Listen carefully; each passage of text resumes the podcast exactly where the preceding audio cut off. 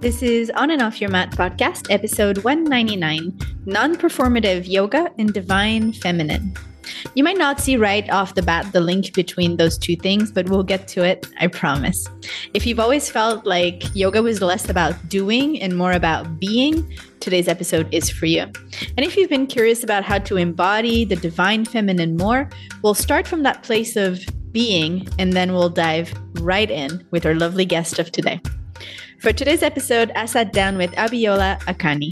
Abiola is a leader in the field of yoga. She has cultivated non performative spaces that encourage individuals to use the practices of yoga and mindfulness to enhance their life and their body. The Nigerian American emotional intelligence coach supports high achieving women of color navigating through high functioning anxiety, and she's also the founder of Iya, a non performative yoga school.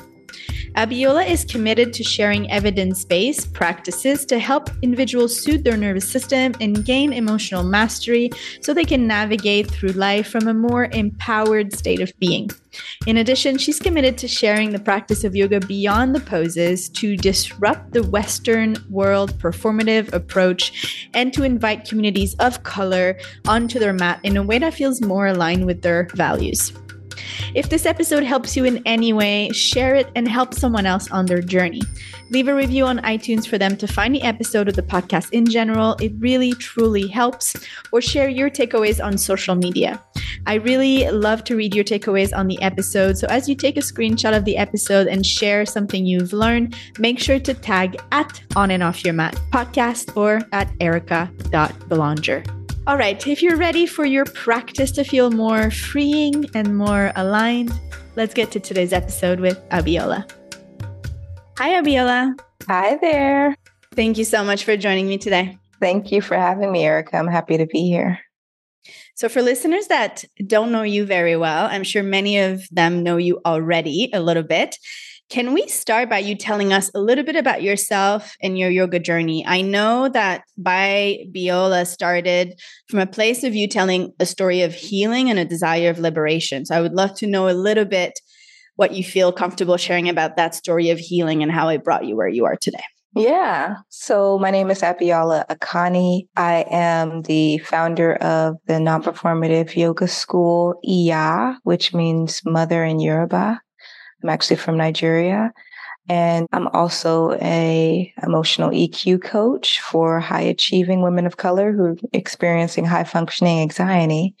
And my yoga journey started, I would say, over 10 years ago when I was trying to learn how to navigate through my own hypersensitivity and neurodivergence that I didn't really know or wasn't really diagnosed until much later, as well as my complex PTSD.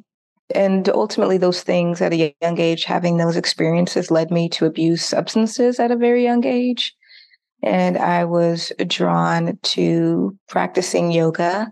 During college, I had gotten a car accident and I've always been an athlete. I ran track for several years. I played women's rugby in college. This accident really took me out and kind of exacerbated some things and I wasn't really able to play anymore. I wasn't able to run. I wasn't able to be very athletic. And I also got prescribed a lot of prescription opioids, which I naturally abused. So my roommate at the time suggested that I try yoga as something to kind of help my physical body because I was experiencing a lot of discomfort. I tried the practice. I tried the traditional Bikram practice because that was really popular at the time. And it did something uh, different. It unveiled a part of myself that I hadn't seen, a worthiness in me that I hadn't seen that gave me the confidence or gave me the tools I needed to slowly move into sobriety because at that time I had been utilizing substances as a crux for a deep insecurity, for my hypersensitivity, you know, some things that led to a lot of trauma. And I didn't ever see feel like there was a way out. I also I literally thought my way through that or out of that trauma was through abusing substances, felt like a solution. And yoga revealed, not the practice revealed that it was the solution, but it revealed aspects in me that gave me some confidence in myself that I'd never had. And over time, tools to kind of navigate through some of that trauma, to regulate my nervous system, expand my self concept, how I viewed myself, to really become aware of the beliefs that I had about myself, which were very self deprecating at the time.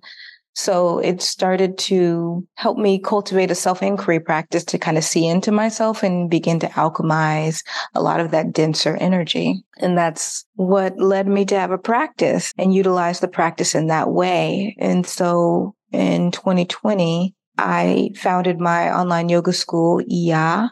And the reason why I termed it Iya is because my practice allowed me to kind of remother my body.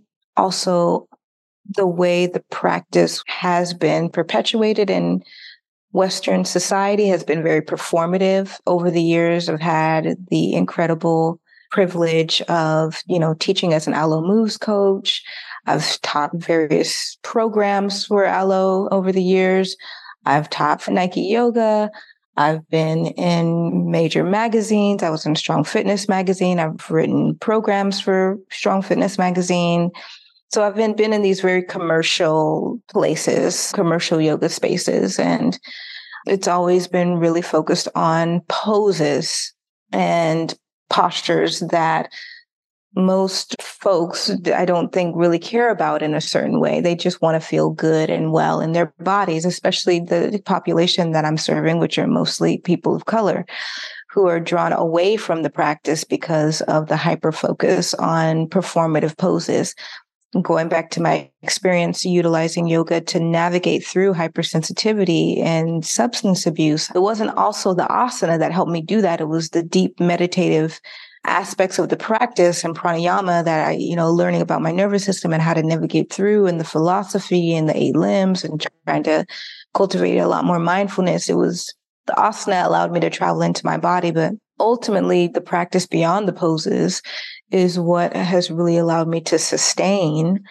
a lot of the things that I've used to navigate through. So I wanted to cultivate a space or yoga school that focused on non performance, that provided an index of the practice beyond the postures with the understanding that the community that I'm serving are not always going to be attracted to the poses and they're not going to be attracted to crazy power vinyasa. They're going to come for more restorative, more yin and ultimately practices to take the practice off of the mat. They are wanting to utilize yoga as a tool to navigate through a lot of high stress, high activation, hypersensitivity, dysregulation in their nervous system, living in survival mode. And that's not always going to be best served by asana. So ultimately, that is why I founded my yoga school, Iya, and continue to serve, you know, women of color who are experiencing high functioning anxiety by providing and sharing the tools of yoga and mindfulness in that way. Mm, that's incredible. That is so useful.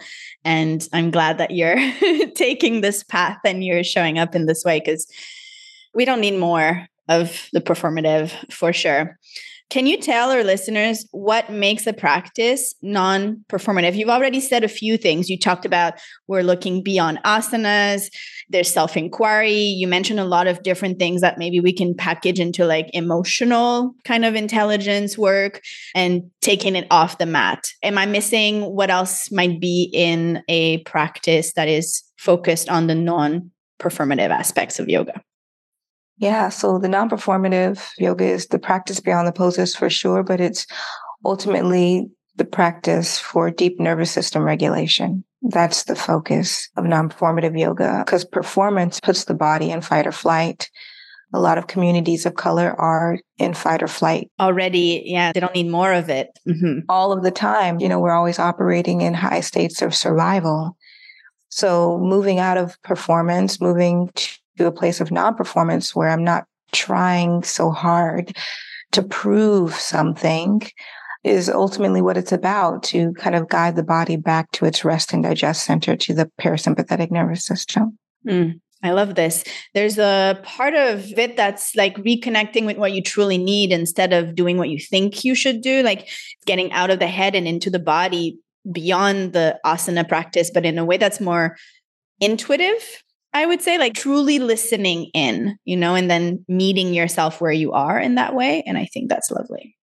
Yeah, for sure. So we break down performative yoga has seven elements. One of the elements is self inquiry, another one is self agency. So if I'm in a state of hyper vigilance because I'm in survival and I'm in fight or flight, I tend to abdicate my position of agency. And of course, you know, I don't feel really autonomous in my body. And so giving folks permission to have agency when they're on the mat and the postures, but also to have greater agency to know that I have the tools that I need to navigate through states of high activation and high stress is extremely empowering, especially for folks of color. Yeah. Yeah. I think when we're not focused on performance and asana only, it opens the door to richer practices and richer teachings as well.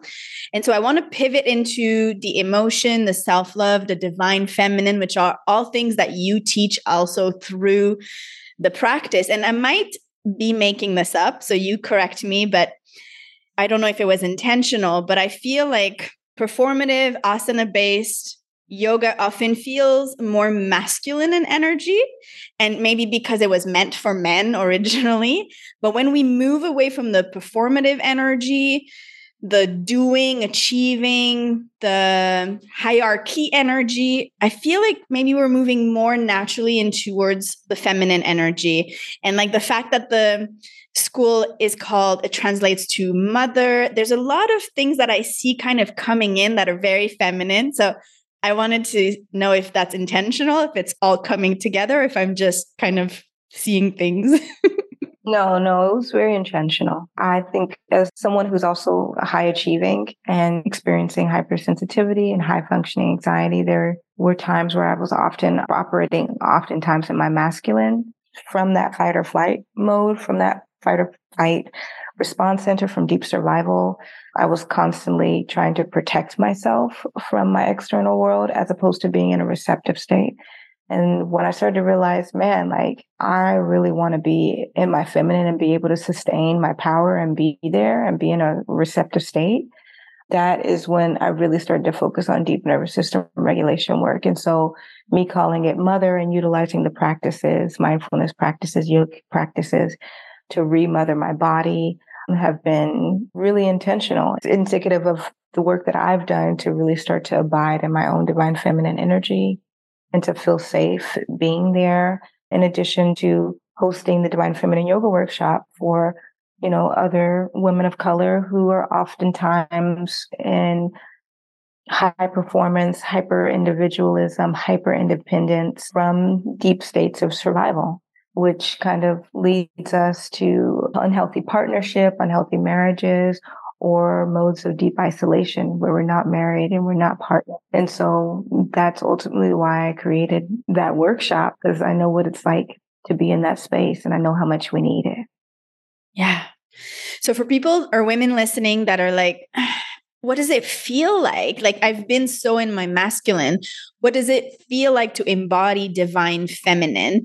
And how can they know what's the target is kind of what I'm asking. Like where do they go towards? That's a good question. That's a good question. So the main thing when it comes to your divine feminine energy, we are looking for receptivity. The divine feminine is characterized by receptivity. So what you want to think about, are you in a truly receptive state? Or are you in a state of hypervigilance or fight or flight where you're constantly protecting and resisting? Now, resistance comes in many forms. Resistance can be someone pushing, you're pushing something away, but control is also a form of resistance, hyper controlling. Like, I need to create as much predictability in my life as possible to reduce the amount of harm that's coming towards me. That's a state of hypervigilance. So control is resistance. Pushing something away is resistance.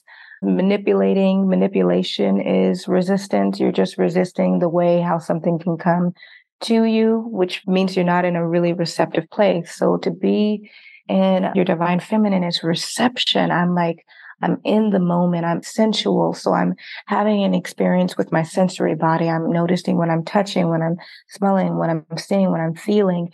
And sensuality is indicative of being in the present moment. So I'm not lamenting about the past. I'm not worrying about the future. I'm in my sensory body through my five senses. It's fluid. So when I'm being present in the moment, I have the privilege of being able to slow down. Like I can slow down. There's not a lot of urgency. A lot of things need to be done. I'm not putting something down while I'm picking something up at the same time. So I'm literally more receptive to what's happening in the moment in my physical body as well as in my emotional body. And for that reason, because I'm in this receptive state, I feel lightness. I feel lighter. There's not a lot of density energetically. I'm tending to my emotions as they come, which is allowing the prana to move fluidly through my body so I don't feel like stuck energy in a lot of places. And that lightness, that receptiveness creates a little bit more room for play, more room for ease.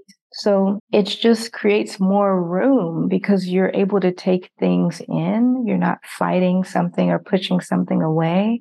So you're just able to receive what's coming towards you. And it creates more of a reciprocal energy with other people, with relationships flow more easily because it's a reciprocal energy that's happening. I'm giving and I'm receiving, I'm giving and I'm receiving.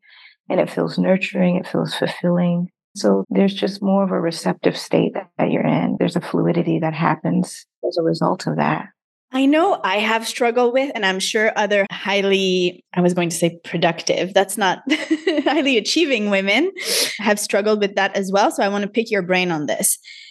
The idea that if we're more in our feminine and less in our masculine, then we'll be less productive, less successful. How do we stay high achieving women and stay in our divine feminine? Can we do both? Yeah, absolutely. I think as high achieving, especially if you're experiencing high functioning anxiety, it's just that you're often in your masculine because you're in a state of survival. You're in a state of hyper, like fight or flight. And so it doesn't really feel safe to receive much of anything that you can't control.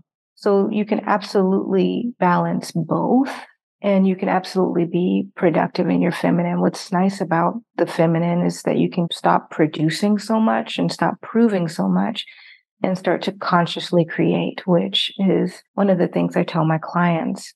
When you are in a state of rest and digest center in your parasympathetic nervous system, you can like really slow down and consciously create. And that's where you want to be. That's where you want to be achieving not from a state of hyper production, which is going to exhaust you and you can't really receive a lot. And reception is what cultivates greater success and fulfillment. It's not more producing, right? And so it's about kind of noticing where am I kind of excessively producing and achieving because my worthiness is tied up in what I can do and navigating kind of out of that and cultivating a worthiness and kind of who you are and your ability to cast out a desire and meet it. Like I can have the things that I want and intuitively trust that you can have those things. That's where worthiness is cultivated. Falsified worthiness is cultivated by trying to produce something. I need to produce something to fill up this space, this desire that I have and where I am because I don't really believe that I can have it. I'm going to over effort to get it. So I'm falsifying my worthiness. And that's hyper masculine. It's also just hyper resistant. So you can absolutely have both and you can have it without trying so damn hard. it's so difficult to get yourself out of that space when you're so accustomed to being in your masculine to trust and to believe that if you don't effort as hard, things are still going to come to you. So, do you have favorite practices for women that want to start embodying a bit more their feminine, but that are highly achieving and want to continue to be highly achieving, whether it's nervous system based or anything that helps you become more receptive? What is your go to for yourself or when you teach? Yeah. And just before I answer that, I want to say I definitely understand. I know it's easier said than done. I know because I experience it myself every single day, and I have to use my practices to remind myself to slow down and stop trying so hard. And trying so hard is ultimately, and trying to fill up that space is what led me to utilize substances the way I did in the first place. So before, you know, you criticize yourself for where you are, I want to kind of slow you down, you know, reduce the criticism, reduce the judgment, know that you're not alone in feeling that way. The number one tool, first thing, well, two tools. First thing is you want to start to soothe your nervous system and you want to regulate your nervous system. That's extremely important. Like it's not like a flowery thing.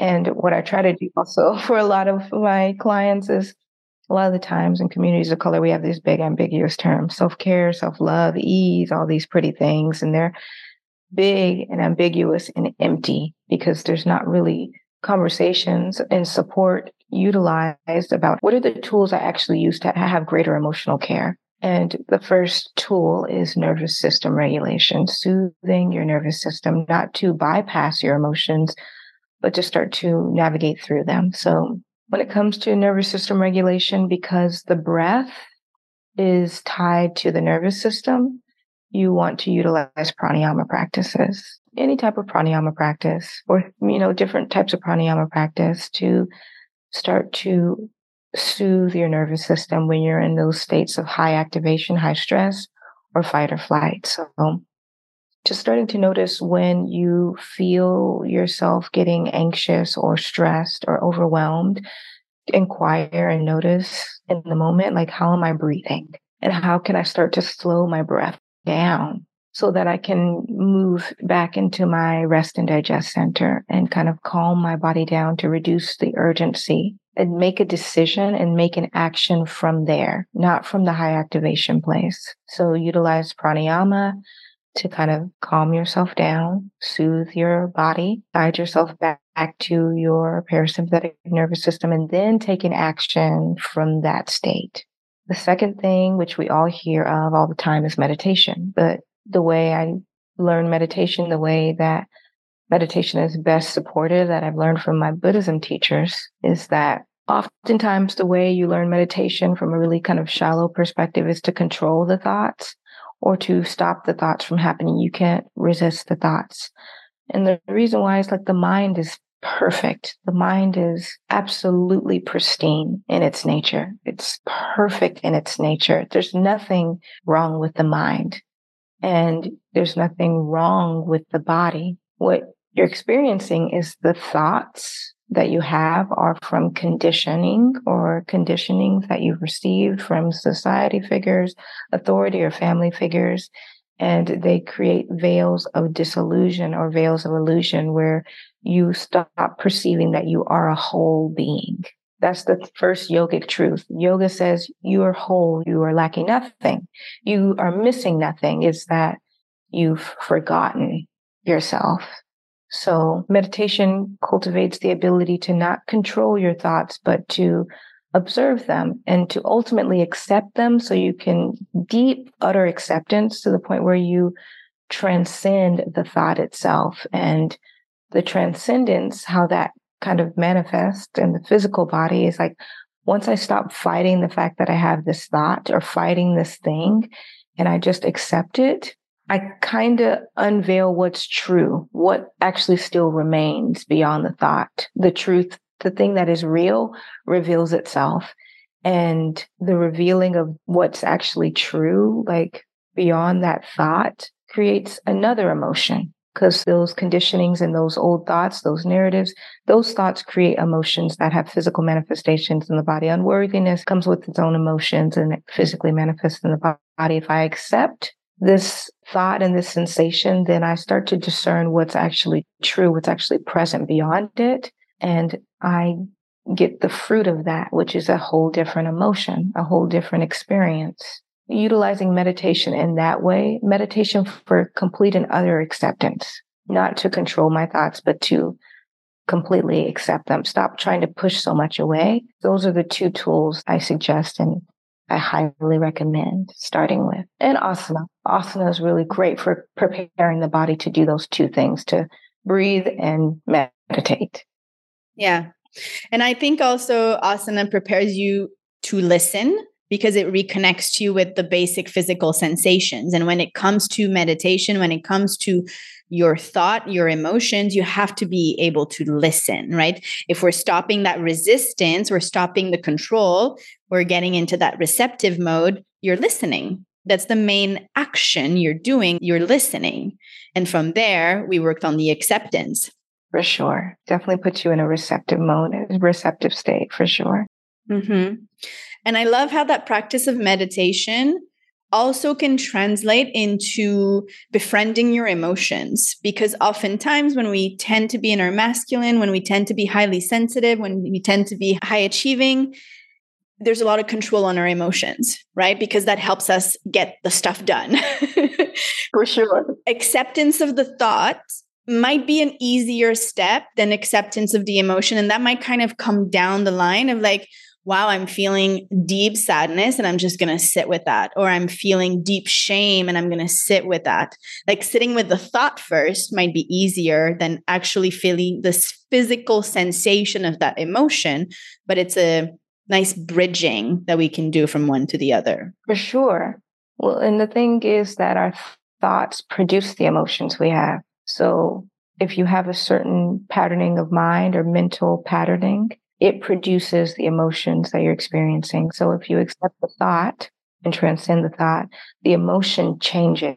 You won't necessarily be experiencing that same emotion. You'll have a different emotion, but it is a practice. And so it can be more challenging actually to accept the thought when you start to inquire what you actually believe about yourself that's producing that emotion, mm. which doesn't really look pretty. Yeah, it's a little bit more confronting. I see what you mean. The emotion happens so fast that it's not really in your control, where the thought, there's a bit more responsibility there, I feel. Yeah, I completely agree.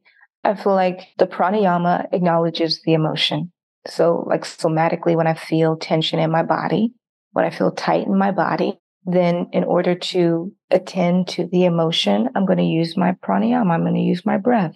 And then from there, take it one step further, then you tend to the thought. What's the thought now that I have?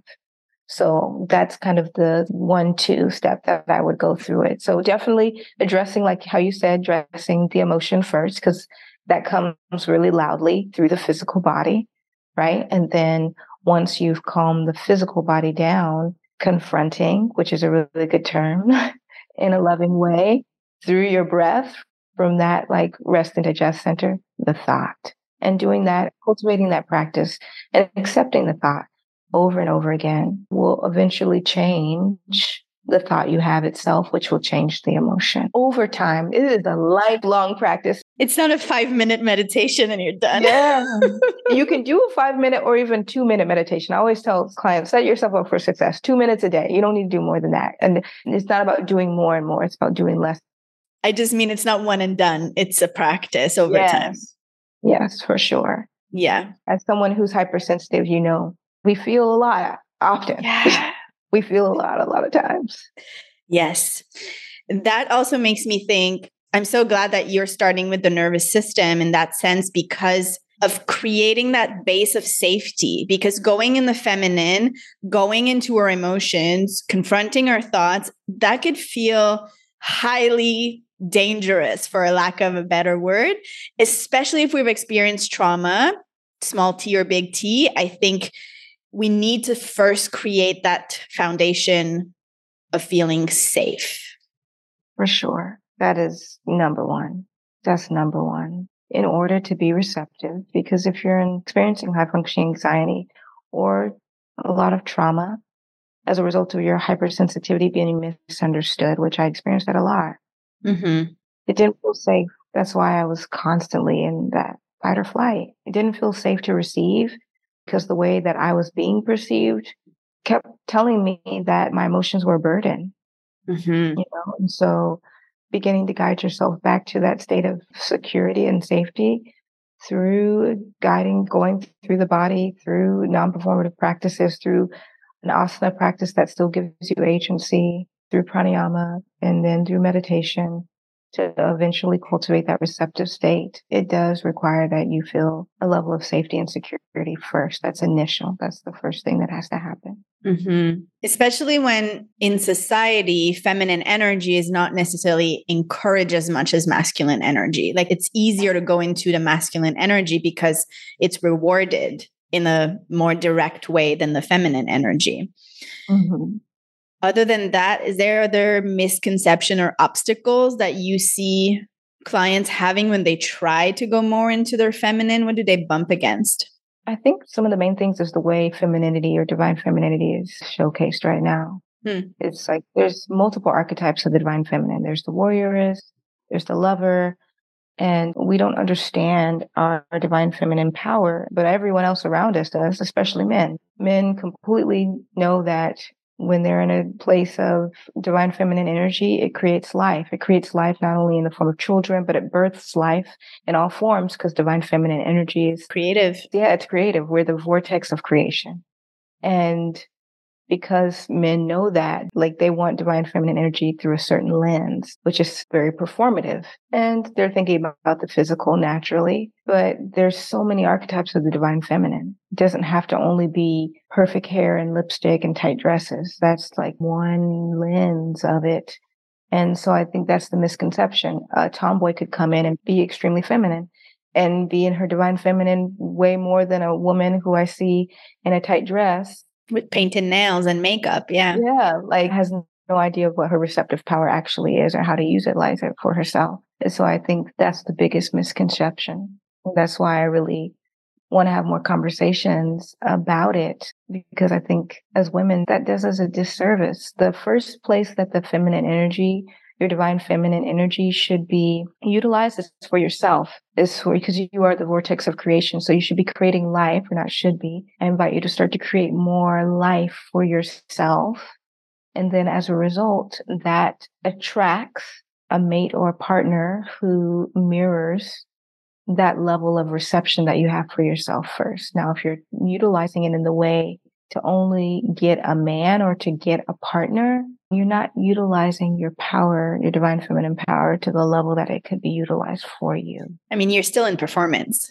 Like you're using it to achieve a goal that's like very precise, right? That you value as like that means something about you. Like you're still in performance if that's why you're focusing on embodying more your feminine and that's going to block that energy. Yeah, it's going to repel it or you're going to get or attract what you think you want. And then the further along you might go along, it's not actually what you want. Your reception should be f- for yourself. Like, how do I learn how to deeply receive myself 1st mm-hmm. And know that that can come through so many lenses. Sometimes I, I'm a tomboy and I feel very feminine when I'm a tomboy. Sometimes I dress up and I feel very feminine, receptive in that there's times where I felt very dressed up and I'm still repelling. I'm still resistant. I'm like, I don't want to talk to nobody. and um, you know, it's about like let me I always stay in the state of like in the face of things that cause me to want to contract into resistance. Let me stay in my reception. That is divine feminine power. Mm, yeah. Again, it's about slowing down. Like you have to slow down to feel that difference in the moment. Yeah. Yeah. That's why pranayama, like, let me check in with my breath. How am I breathing? What am I somatically feeling? Where am I tight? Like you're receiving yourself in the moment. It's like emotional care for yourself moment by moment in the moment. Like no more bypassing, no more, no more dismissing myself. Like I'm going to care for myself moment by moment by moment because I matter. I'm that important and I'm that important to myself. And mm. I always say, the first thing you got to do is learn to submit to divine order and love. So divine order being God's love. So how do I love myself? How do I submit to divine order to loving myself? Do I have a practice for loving myself or is it kind of intermittent or, you know, like really like how do I submit to myself in love? Wow. Yeah, that idea as simple as just receiving yourself and not again doing all of this as a way to please, you know, the masculine and like be in this dance with the masculine, just to receive yourself is quite potent to start with. It really, really is. And then if you attract a partner from that place, you will receive. You will receive them, you know, from this place of deep reception that you have within your own body and deep submission. Because one of the things we always cringe around submission. And, you know, you submit to divine orders. Like that's God's love. So the first thing that I'm looking at if I'm entertaining a partner or a man, like how do you submit to divine order? How do you love yourself? How is your life ordered in love? If it's not well ordered in love, then I don't have anything to submit to because there ain't no order here. I love that. Done. Thank you very much. Those are just some tactical yeah. things definitely teach. Oh, I love this conversation and I feel like we can talk way more, but we're going to start to wrap it up. Is there anything else you want to add before we finish? If there's like one takeaway you'd like listeners to leave this episode with today, what might that be? I guess the one takeaway is to know that it's being in your body is a safe place to be. Know that being in your body is a safe place to be. It is. It really is. Yes. I'm kind of giving people a second to take it in before I keep talking. I will put all your info in the show notes, obviously. But in the meantime, where's the best place for people to find you if they want to know what's going on in your world? Tell us a little bit where they can find you and what you're up to right now. If they want to work with you in some way or they have more questions or anything like that? Yeah, for sure. I'm losing light here. You can definitely follow me on the gram at Yoga by Biola. That's Y O G A B Y B I O L A. You can also use that same handle to subscribe to my YouTube channel. We got 30,000 subscribers there, and I have a plethora of non performative yoga practices for all practice levels or all practice experiences. So if you want to practice with me or just hear what I have to say about more divine healing topics, you can follow me on YouTube and then on the gram. Then I do have my Divine Feminine Yoga Workshop. The waitlist for cohort two is open and it will be open until November 2nd. Perfect. So our listeners will have time to hop on if they want because the episode will be live already. Oh, perfect. So it is for high achieving women of color. So if you're a high achieving woman of color experiencing high functioning anxiety, I definitely invite you to join the Divine Feminine Yoga Workshop. It's a six week group coaching program. And then lastly, if you want to become a certified non performative yoga instructor, I invite you to head to my online yoga school on the gram, iya.well. It's just I Y A dot W-E-L-L. The waitlist for our 200 hour yoga teacher training is open. It starts in March and it goes from March 2024 to May 2024. So you have plenty of time to prepare if you would like to become a certified yoga instructor for deep nervous system regulation. You can hop on the waitlist to join us there. Amazing. Thank you so much for your time today in this lovely conversation. Yes, thank you so much. I'm glad that we had some time to chat. Me too. Thank you so much for joining us today. If you haven't already done so, please leave a review for this episode of the podcast in general on iTunes. If this episode has helped you in any way, inspired you in any way, you can pass it on and help someone else or inspire them on their journey by leaving your review. Plus, when you leave a review to say thank you, I'll give you access to our premium podcast membership for free for a full month. All you have to do is send me a screenshot of your review and we'll get you all set up. You'll find the show notes for this episode at erikabelanger.com slash 199. And before you go, I just want to say a last thank you to the growing team behind this podcast and their support in making this possible. And this includes all our premium members. Once again, thank you for listening, and I'll see you next Monday with episode 200.